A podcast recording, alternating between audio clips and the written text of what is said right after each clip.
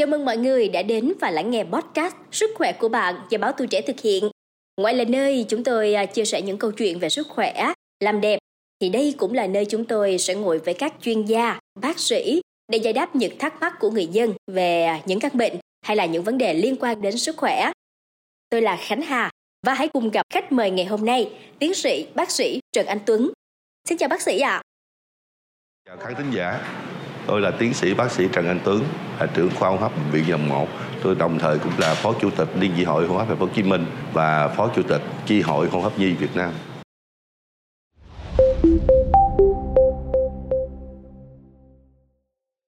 Hen suyễn là một trong những căn bệnh về đường hô hấp thường gặp ở cả người lớn và trẻ em. Nếu không được kiểm soát tốt thì có thể dẫn đến nguy cơ tử vong. Và đáng lo ngại hơn là trong những năm gần đây thì tỷ lệ trẻ em mắc bệnh hen suyễn có xu hướng tăng lên, khiến cho quý phụ huynh cũng rất là hoang mang. Vậy thì à, thưa bác sĩ, có nhiều phụ huynh đã thắc mắc trẻ bị khò khè có phải là dấu hiệu của bệnh hen suyễn hay không ạ? Người ta nói rằng khò khè là triệu chứng rất thường gặp ở trẻ em và đây là chính triệu chứng là cơ bản và gợi ý nhất của bệnh hen suyễn. Ra chính vì vậy mà theo tất cả các hướng dẫn các khuyến cáo điều trị hiện hành trên thế giới. Người ta khuyến cáo rằng trong trường hợp nếu mà chúng ta nghi ngờ con em mình bị khò khè đó thì cần đưa tới cơ sở y tế để bác sĩ khám để xác định cháu thật sự có khò khè hay không. Và nếu có thì bác sĩ sẽ giúp chúng ta rồi xác định nguyên nhân gì. Và trong đó nguyên nhân quan trọng ở trẻ em chính là bệnh hen suyễn. Dạ vâng, à, vậy thì bác Tuấn ơi, ngoài triệu chứng cơ bản là khò khè thì còn dấu hiệu nào giúp cho phụ huynh nhận ra là con mình đang mắc hen suyễn không thưa bác sĩ? Thì đối với trẻ em khi mà các cháu có biểu hiện khò khè thì là quá gợi ý rồi. Tuy nhiên ở trẻ em ta thấy rằng còn có một số biểu hiện khá đặc biệt đó là tình trạng ho kéo dài. Chúng ta lưu ý rằng trong số những nguyên nhân ho kéo dài phổ biến ở người lớn cũng như trẻ em, hen suyễn là một trong những nguyên nhân hàng đầu. Dạ, à, Khánh Hà có đọc được một số thông tin nói rằng là hen suyễn là bệnh di truyền thì điều này có đúng không ạ? Hen suyễn tính là bệnh lý nó liên quan bẩm sinh di truyền rồi. Nhưng mà không phải ai mang gen đó cũng có biểu hiện bệnh đâu mà phải có yếu tố tác động từ bên ngoài. Đó là yếu tố bất lợi từ môi trường.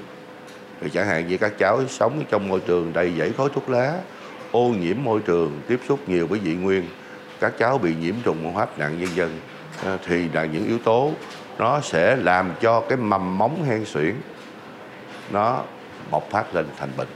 Đây, điều này mình phải hiểu chuyện này có ý nghĩa nó thực hành rất lớn.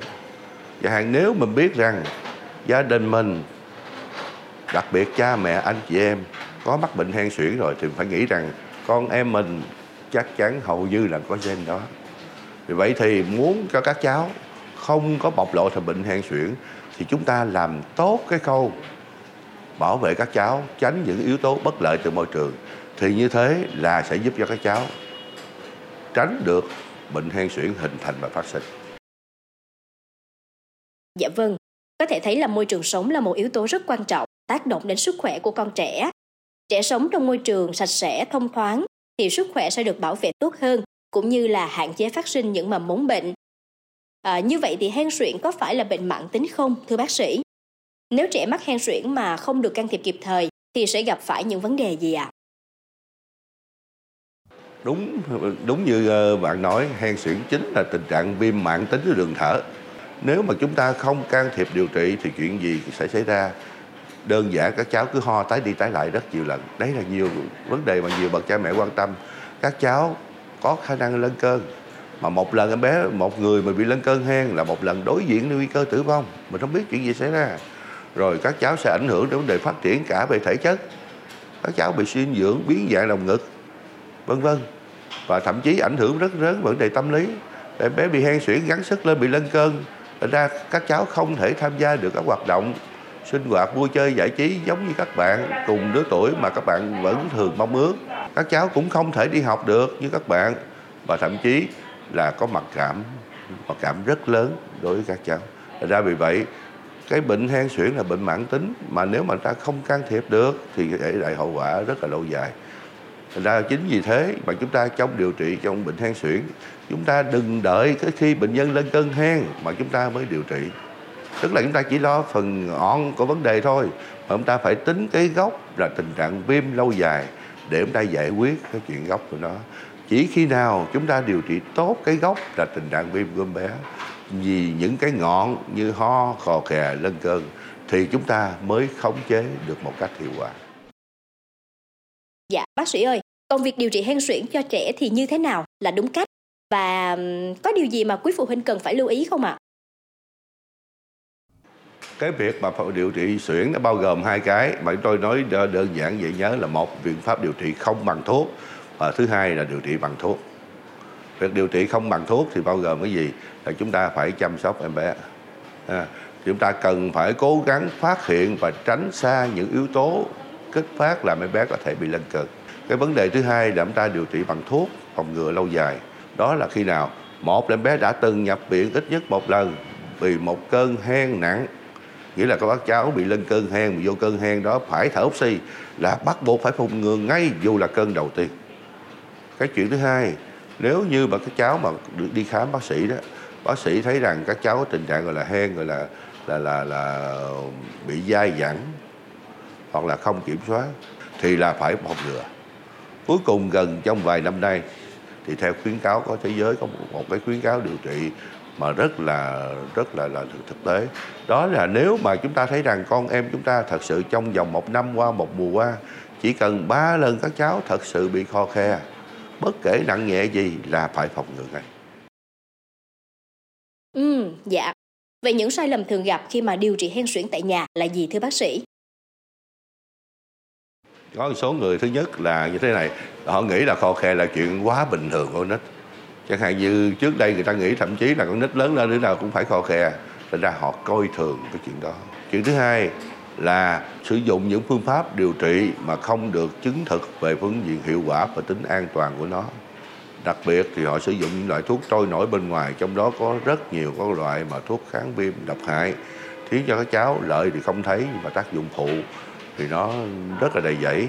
Hoặc là ờ, đối trường hợp ở nhà thì chẳng hạn khi mà các cháu ờ, bị hen đó thì không biết nhận diện khi nào các cháu bị lên cơn hen để mình có thể mình đi sự mình xử trí kịp thời hoặc mình đưa các cháu đi khám cho đúng lúc. Và trong vấn đề điều trị phòng ngừa cũng vậy, thì cái việc điều trị phòng ngừa đó là hen như mình đã nói trên hen là bệnh mạng tính mà. Thành ra việc cái điều trị phòng ngừa phải dài hạn. Có một số người chẳng hạn điều trị phòng ngừa một thời gian ngắn thế các cháu, con em mình thấy tốt quá. Họ tự ngưng điều trị. Và điều này thì nó hoàn toàn không tốt và có khi nó là tiền đề để các cháu có thể xuất hiện cơn hen nặng khi mà ngưng thuốc đột ngột. Dạ, thưa bác sĩ, nếu như mà trong gia đình có người bị hen suyễn thì mình có nên nuôi thuốc cưng hay là trồng hoa có mùi hương nồng không ạ? thì trong số những yếu tố mà kích thích làm các cháu dễ lên cơn hen thì có những loại thú cưng mà thú có lòng ha, thì đây là chất gây dưỡng hàng đầu mà được phát hiện trong các công trình nghiên cứu không chỉ Việt Nam mà trên toàn thế giới chuyện đó. Cái hai nữa là các ừ, có nên là trồng các loại cây thủy sinh ở trong nhà hay không thì có một số cái khuyến cáo gần đây thì cho cho là không. Vì như thế là nó là môi trường thuận lợi để một là phát triển những loại mà vi sinh vật khác nấm mốc dân dân các thứ.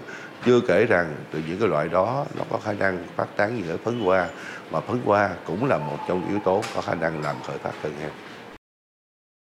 Cảnh Hà cũng xin cảm ơn bác sĩ Trần Anh Tuấn rất nhiều vì đã có mặt trong số podcast Sức khỏe của bạn ngày hôm nay.